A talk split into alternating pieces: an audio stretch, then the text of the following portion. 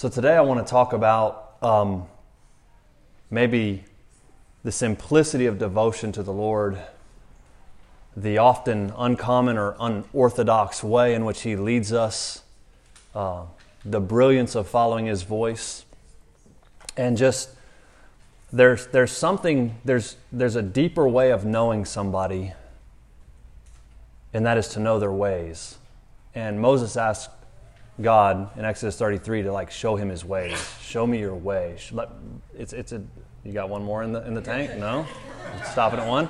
Um, but it's like he would literally, he asked to know God on a higher level. And because so, because of this, God ends up showing him his glory. And there's something to knowing the ways of the Lord and the ways of his spirit. And it's a more intimate knowing of God, which he desires for all of us to walk in. And that's kind of what I want to talk about today. Um, I want to start, maybe watch John 21 like the ending scene of a movie, and we'll watch it before the whole story.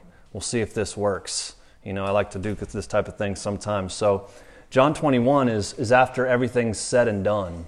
Jesus is actually, you know, this time of year, he's actually gone. The Passover lamb himself has showed up and paid for the sins of all mankind. And his disciples are just now becoming hip to the reality that he's not a failure. And this despair and hopelessness that they were feeling for three days, 40 hours, was actually being turned around because he started showing up and, and showing them that he was alive.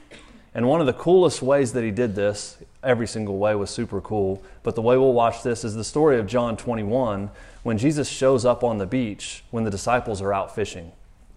And it, John 21 just starts off, says, after these things. This is after Jesus has, has showed up. The, the, the, the tomb is empty. He's showed up in the midst of the people, you know, told Thomas, you know, touch my hands and stuff like this. So he, he's showing up, and, and, and Peter's just like, I'm going fishing. I'm going fishing. Back to his roots, really, because that's where he was when he first met the Lord not just a fisherman, but, you know, in the business of harvesting fish. And so, anyhow, he's going fishing. The other disciples, a group of them, are like, We're going with you. And all of a sudden, they're out there, you know, sailing around, paddling around, whatever it was, fishing. And they hear a voice, a very unconventional voice in John 21, verse 5. Children, have you guys caught any food?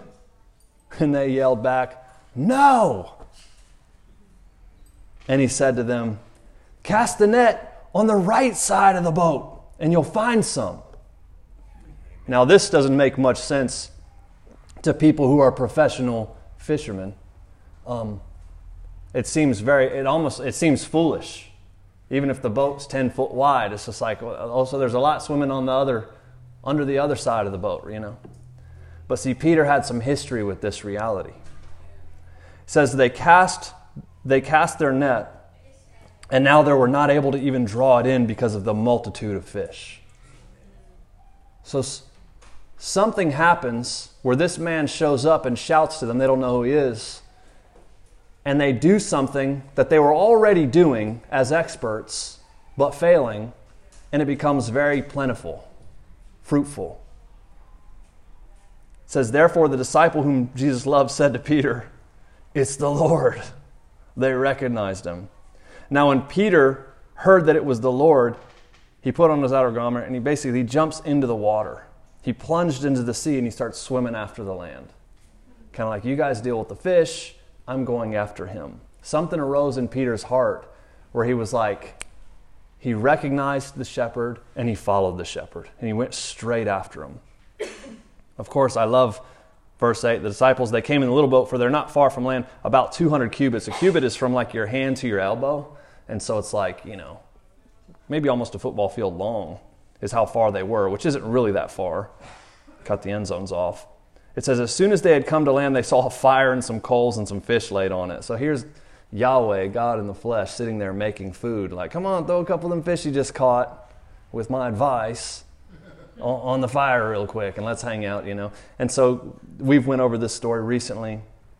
Nobody dared ask him. He was coming in a way that um, in, in a way which they could not recognize him by the flesh, but teaching them to recognize him by the Spirit for those who worship, worship in spirit and truth. And so here's this beautiful picture of the disciples learning the ways of the Lord and the voice of the Lord and, and recognizing the Lord. And there's so many stories in the Bible of people who God would show up to them, both in the Old and in the New Testaments. And he would come in such a way that was so practical or simple or plain, or even as the angel of the Lord as a person, that they wouldn't recognize him often until he did something and then he left. You know, all these different people, Jacob turning his name to Israel, Gideon, and, you know, Abraham at the tent. You know, these people would rec- you know, he would come in this simple and humble and plain way. But it's the story of people who would receive the counsel of God throughout the entire Bible in such simple and unorthodox ways that yielded incredible results. And the reality is, for us as Christians who follow the same shepherd, he's the same today as he was then. So often unconventional, so often unorthodox. And, and the, the brilliance of, of a lot of these stories, I was reading some of these stories this week, is even in, in our New Testament, when Jesus was actually showing up in the flesh, he, would, he came in such a way that people had such a grid of who God was that they completely would discredit him or discount him. And there's one story in Luke 4, and that's what I really want to do today Luke 4 and Luke 5, where Jesus actually comes to his own and his own did not receive them, receive him, you know. And um, Jesus literally shows up. It's actually, how about this? Your first uh, you know, time you become a minister, your speaking gig, and you get tossed out of the place it'd be like, you know, maybe you're not cut out for this line of work, buddy, you know. But that's actually what happened to Jesus. He literally shows up to his hometown after he's received this baptism. The Spirit, you know, comes upon him. He goes out in the wilderness. He, he's face to face with Satan. He has all these different wild things. And he actually comes to his, to his own hometown and he actually comes and he starts to actually teach the word, teach the Bible, teach the scrolls, the Torah. And he starts to say things that it says in Luke 4:22. You know, some of you have heard these, you know, the Spirit of the Lord is upon me. He's anointed me to preach the gospel to the poor and, and to, to heal the brokenhearted, to proclaim liberty to the captives and recovery of sight to the blind, to set at liberty those who are oppressed, to proclaim the acceptable year of the Lord.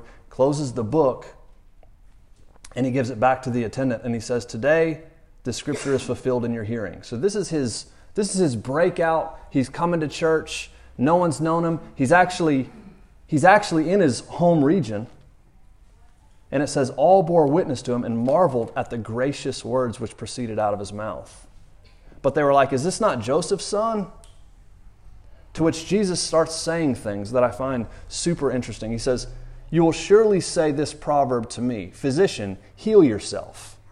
Whatever we've heard you done, that you've done in Capernaum, do here in your own country also. It's like you guys are going to hear famous things and wild things that I do in other areas, and you're going to be uh, somewhat chapped about it. Those are my words.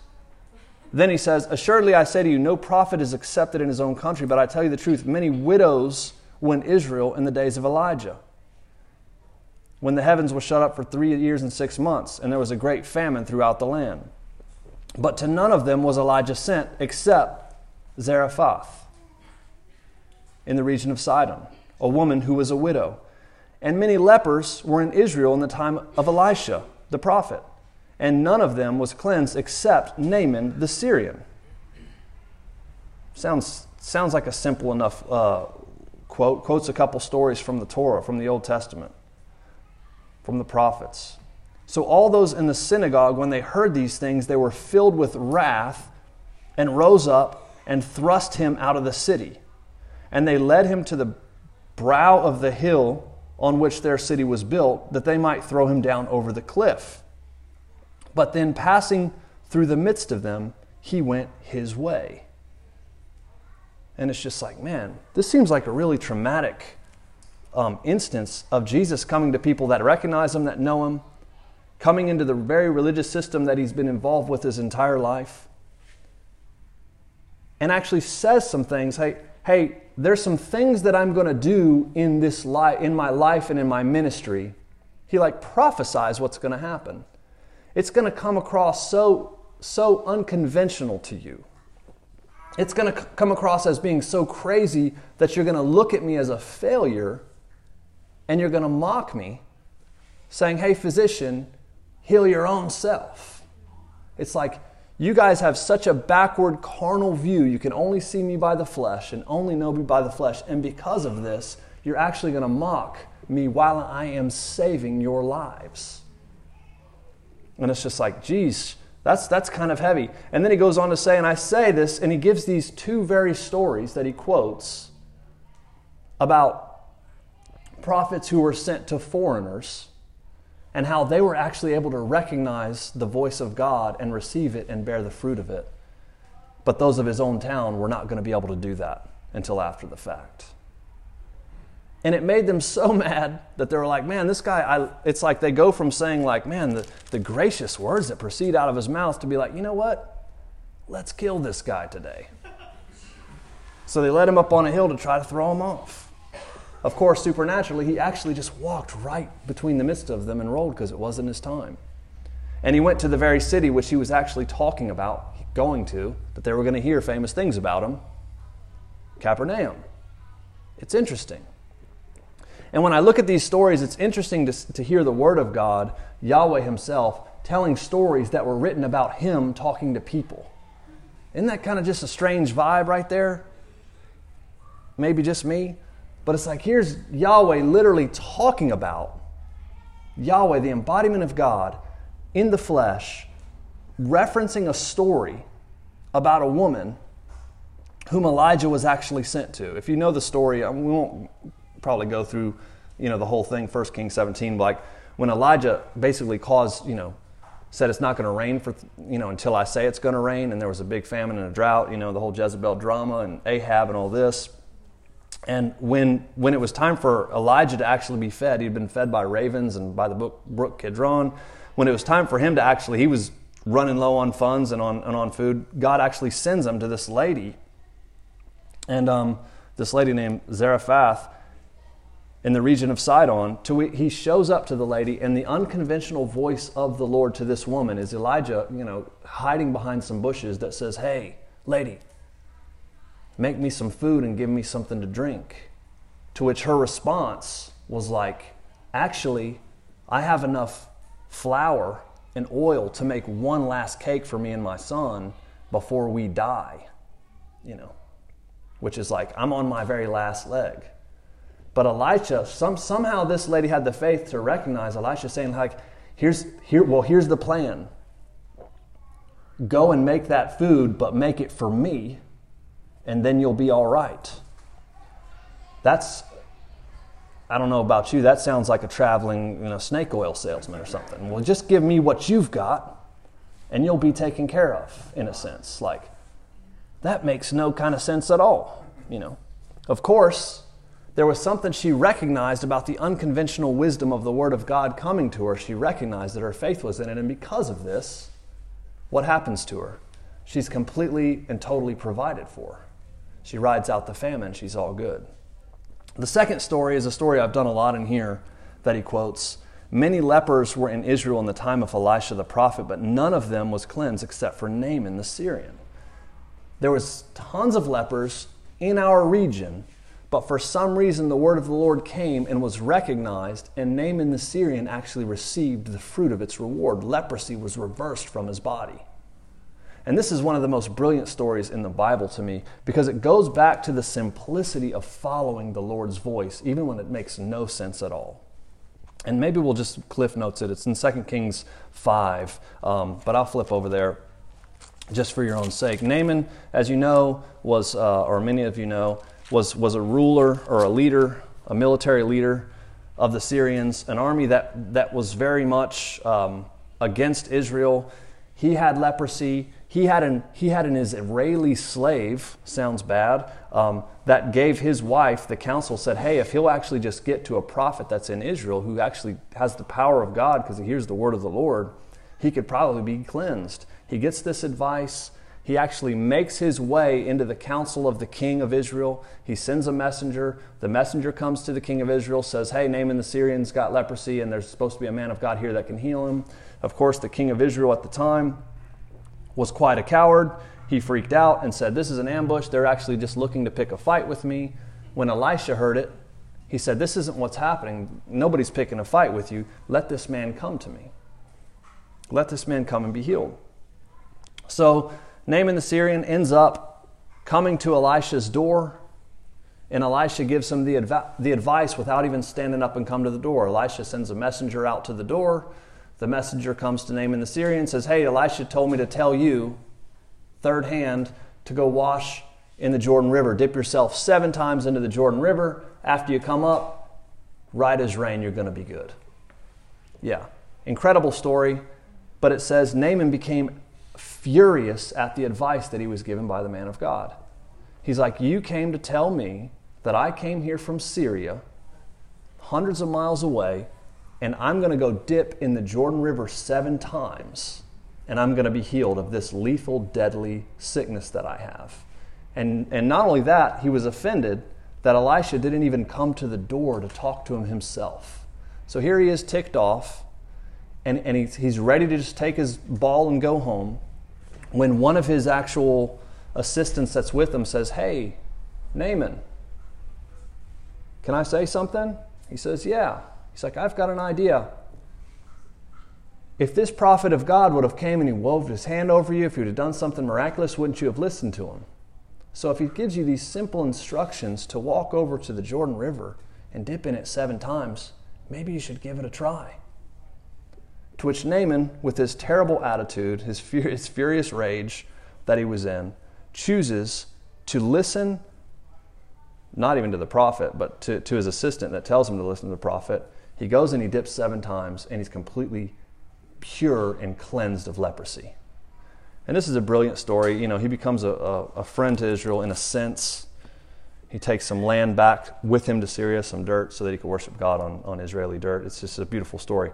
But the, the brilliance of it is, is here you have Yahweh in his first teaching, teaching these two stories in a synagogue before he gets thrown out because people want to kill him. Is it just me, or is it a little warm? Okay. Um, thanks, Mama. He's like, but the, the thing about it was, is, is when Yahweh does something, or when Jesus says something or does something, it's so, it's, it's of such profound importance, and nothing is by accident. And so here he is in his first, in his, his big break, in his first gig, that he's at the synagogue and he's teaching these people things and he uses these two stories of people who were not, of course, Naaman was initially, but they didn't let offense or the simplicity or the fact that it wasn't grandiose enough keep them from following through in faith on the word of the Lord that was presented to them. And, and, and, and also, what Jesus is saying is like, hey, you guys are so locked into the religious system and grid, you, can't, you don't even recognize that God Himself is sitting, because that's how they taught, is sitting in front of you, teaching you his word. And they wanted to throw him out. Of course, he knew they would. But there's something to that simplicity. There's something to that simple follow through of recognizing who he is, even when it seems unconventional, even when it seems super unorthodox that is the essence of true New Testament Christianity. The Lord is my shepherd, you know? Leaning not on our own understanding, but acknowledging Jesus in all of our ways and watching the doors fly open before us. Watching the desires of our actual heart, our destiny, and our purpose be fulfilled and unlocked, not by pursuing them, but by pursuing Him and walking in His way, because His ways are higher than our ways. And so Jesus, I was going to say takes an L, takes a loss, but he doesn't take a loss. He's kicked out of them. They try to take him up to a hill to kill him, which he would be killed on a hill eventually when he allowed it. But he literally supernaturally walked through the midst of them without them actually being able to hold on to him, which happened several times.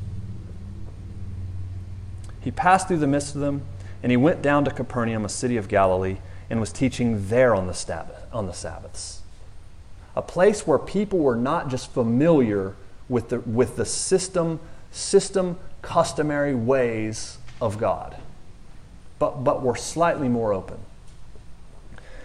He taught there on the Sabbath, and they were astonished at his teaching, for his word was with authority. He cast out demons, he did miraculous things, all in this thing, and it was actually getting people's minds to actually realize wait, there's something, excuse me, there's something more to this guy. There's something more that he's got going on. It says he arose from the synagogue and entered Simon's house. Hey, that's the fisher from the last part of the story, right? He goes and he enters Simon's house, and the next thing you know, but this is the first time he meets Simon, not the time Simon, whose name Peter, jumps in the water and swims up after him.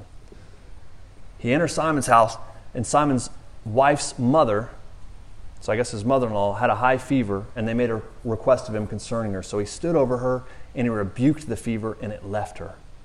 So now Peter's getting to meet this guy. And his first introduction is he comes to have dinner at his house, and he cures his mother in law. It says, When the sun was setting, all those who had any that were sick with various diseases brought them to him, and he his, laid his hands on them, every one, and healed them all. In my Bible, right there on verse 40, I have the word Exodus written. And this is why. It says, When the sun was setting, all those who, who had any that were sick. There's something that happened to him when he started teaching in these synagogues who were open to him. And he did some miraculous things there. That there was a recognition of him. But I love it says when the sun was setting because this is all on the Sabbath day and they couldn't travel around, they couldn't run around and do these things. So they as soon as the Sabbath day was over, can you imagine that? Like, oh my gosh, there's somebody special that's from God. It actually is God. We've read the end of the book. There's somebody special that's from God. He's actually here in town. He was at the church today. He's over there at so and so's house. Like, oh, but we're not allowed to travel over there. We're not allowed to go. That's about six streets away. It's like, you know, and, and having to wait until the sun goes down so you're not in trouble with God to go meet this guy. And it's so brilliant these people who are so controlled by fear and locked into the religious system with a, with a grid of God that is so far from who He truly is, trying to obey His rules and waiting to go see Him until that He won't get mad. It's like, hey, by the way, there's no need. But when the sun sets and it's like, hey, get him, everyone rushes the guy. You know what I mean? And it's brilliant. But it's like, you would think, like, hey, this Jesus guy, you know, if you're a Pharisee or if you're the teacher, you're like, hey, wait a second, buddy, don't you, don't you, you've drawn a lot of attention to yourself. You better not get these people to break our rules. But that's true; those are your rules, you know. And see, this is the exodus from the religious system. He gets kicked out of the religious system in the first scenario by telling a couple Bible stories and what they were going to do about him, you know.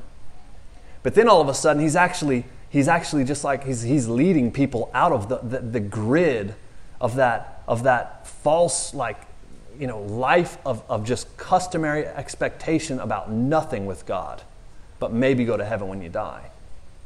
You know. So here's Yahweh, Jesus, the embodiment of God, actually drawing people to himself, and they're coming after him. And so the next phrase is the next day, he's like, actually, so the multitude pressed about him to hear the word of God that he was saying. He's like, but he saw two boats standing by, and the fishermen that had gone um, from them were washing their nets. Then he got into one of the boats, which was Simon's, and asked him to put out, put it out a little from the land.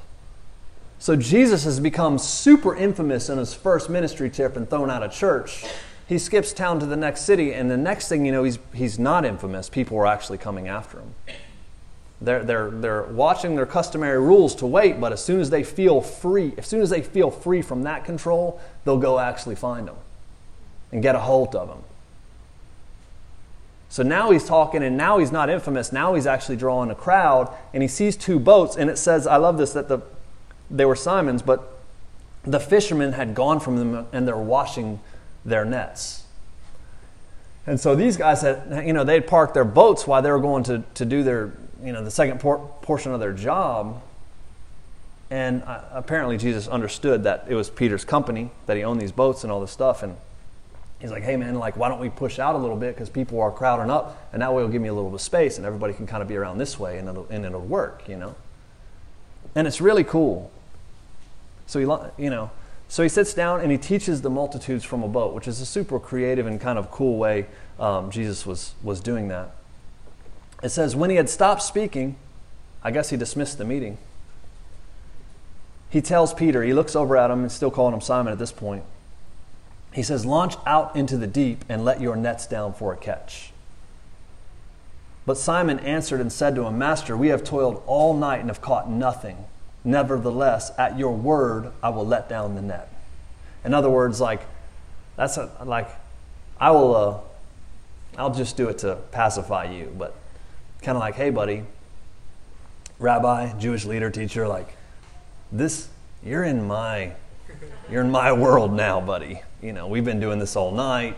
You know, there's probably certain way these currents work. There's certain way the fish move. It's like, listen, this isn't, okay, buddy, I'll do it. You know, you want to see what it's like to go fishing? You know what I mean? whatever. He's not taking the guy serious. He's like, okay, let's try, let's try this. So, you know, and um, so Simon Peter, um, you know, we, we've told all night. You know, never let at, at your word. You know, I'll, I'll appease you. I'll appease you.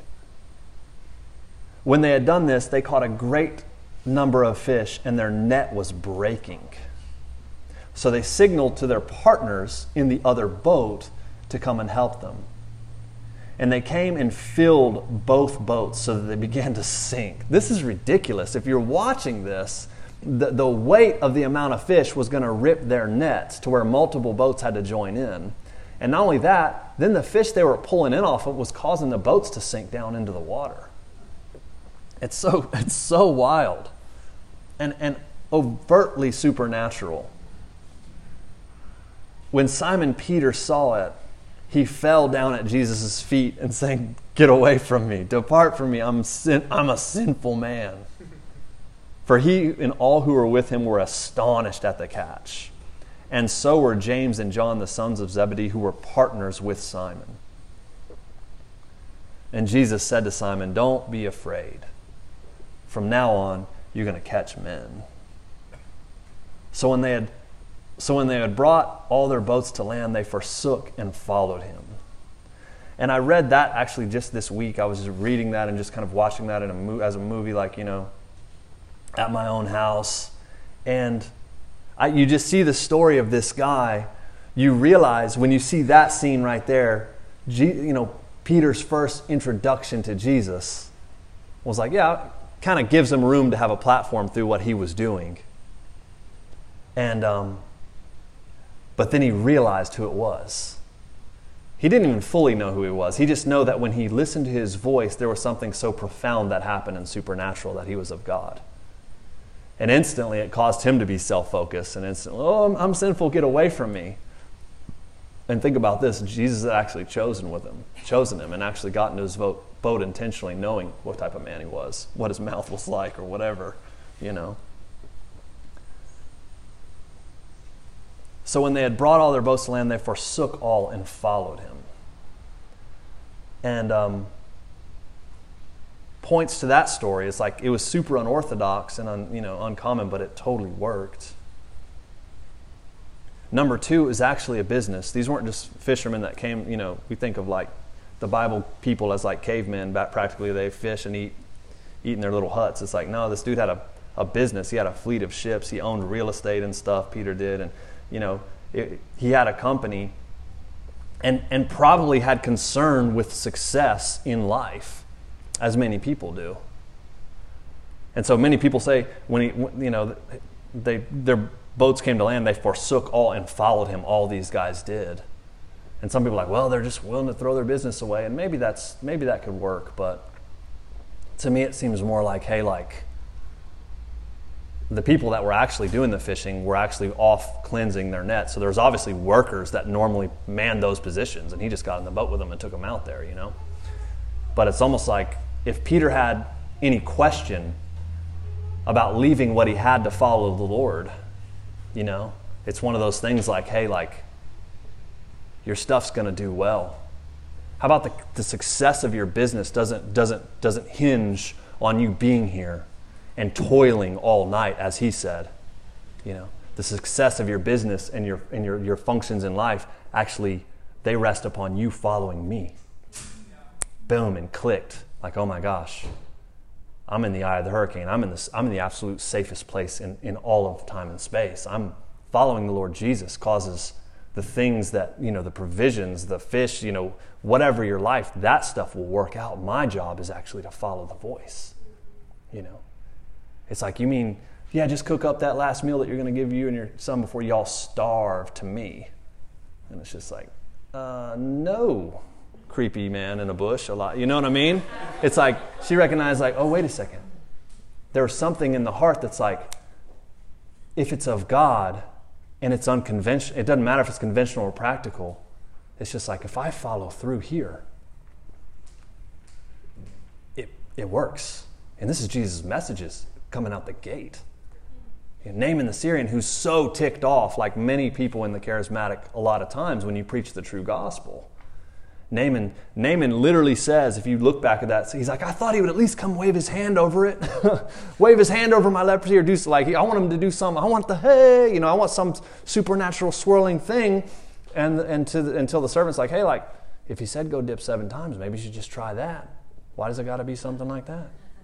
We understand the Jordan River is the place of baptism, is the place Jesus just came out of. It's the Jordan. It's the, it's the stepping into the promised land. It's the baptism of the Spirit and power. That's what Jordan is. It's the seven spirits of God, the sevenfold Spirit, the Spirit of the Lord, the Spirit of wisdom and understanding, and counsel, might, knowledge, the fear of the Lord, like Isaiah 11. Like this is the prophecy of who Jesus was. And we see Jesus talking about this seven time baptism in the Jordan, which he had actually just undergone, and saying, hey, listen, if you want things to work out, instead of going to the doctors and the physicians, Or wanting a big charismatic overhaul of this whole gig. It's just like, why don't you just listen to me and follow through on this Christian walk? And you'll be surprised that you'll be made whole in the process and you'll actually connect to me, which is the root of every desire of your heart.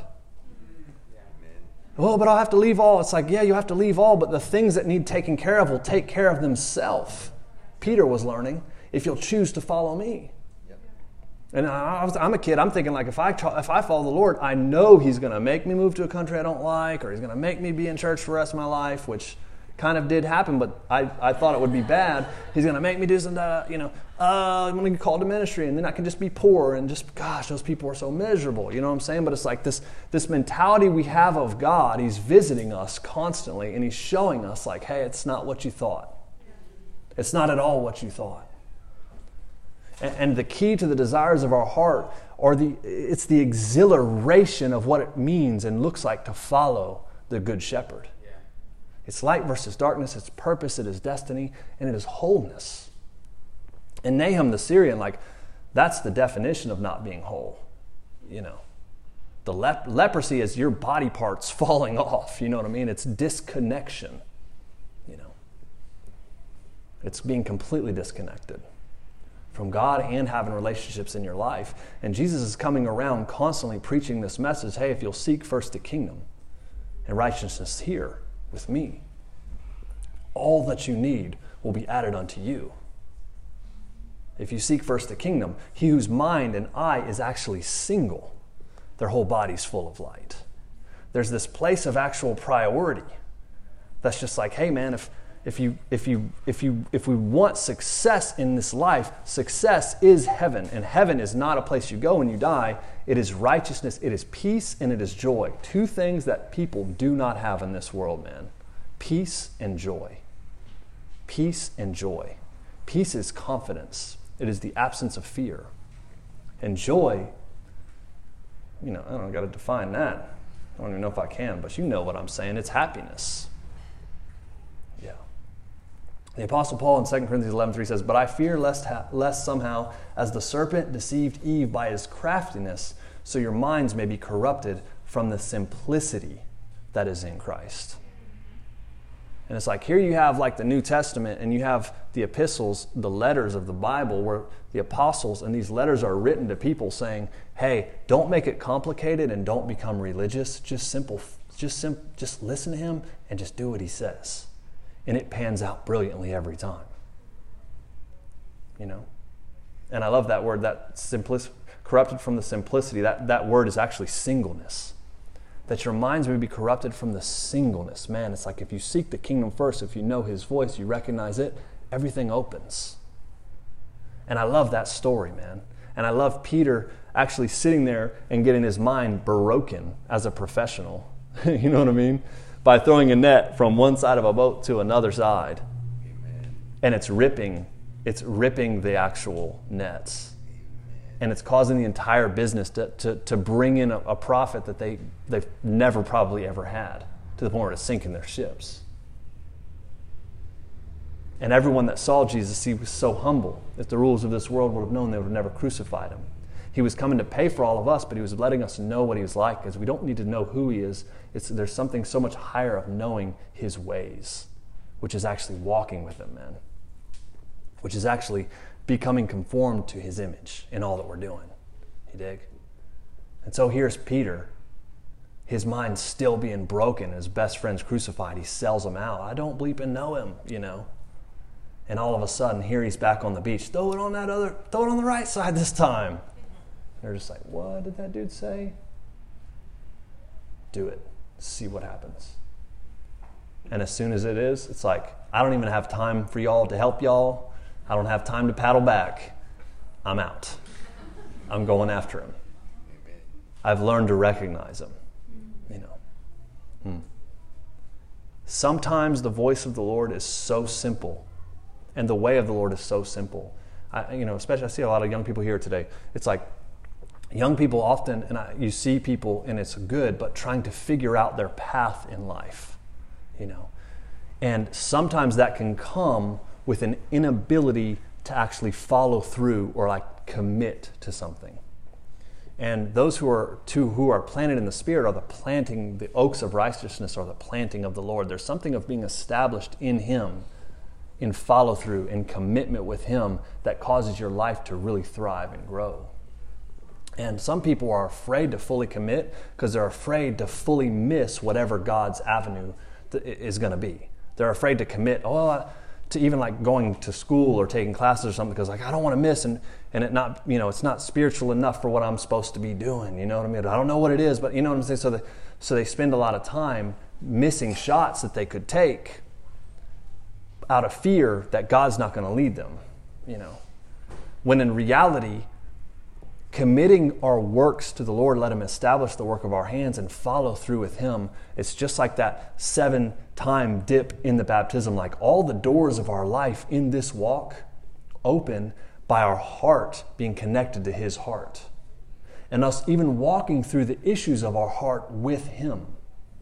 And fully actually seeking first His kingdom in all things and becoming conformed constantly to His image having follow through and commitment in our walk with Him and resolve to follow Him and being ruthless even with the issues of the heart as they manifest causes the doors to open in the real practical plastic world. Amen. It's amazing to see so many times people's opportunities and openings in life come in this walk not by how, how well we network ourselves or how, you know, you know, how, how our resume circulates or who knows who and all these things, but by, by being faithful in our hearts to walk through our process with the Lord and allowing Him to open the doors of our life. It's very simple and it's profound and it's also very unorthodox. But when you, when you realize that eternity is in his eyeballs, burning like blue flames. And he has he, he, he literally holds the structure of all that's been created in his hand, holds everything together. Then you realize, like, oh, I can rest and actually just completely follow him and, and walk in this simple obedience of devotion to him, and things will work out the way they're supposed to be. And I can not be afraid to put my hands to being diligent and put my hands to growth in this practical world and missing God because it's he's not a he's not a broke shepherd. Or just a that's a bad way of saying a broke shepherd but you know what I'm saying? He's not bad at his job. You know what I mean? His spirit is here to lead us into all truth and into life peace and wholeness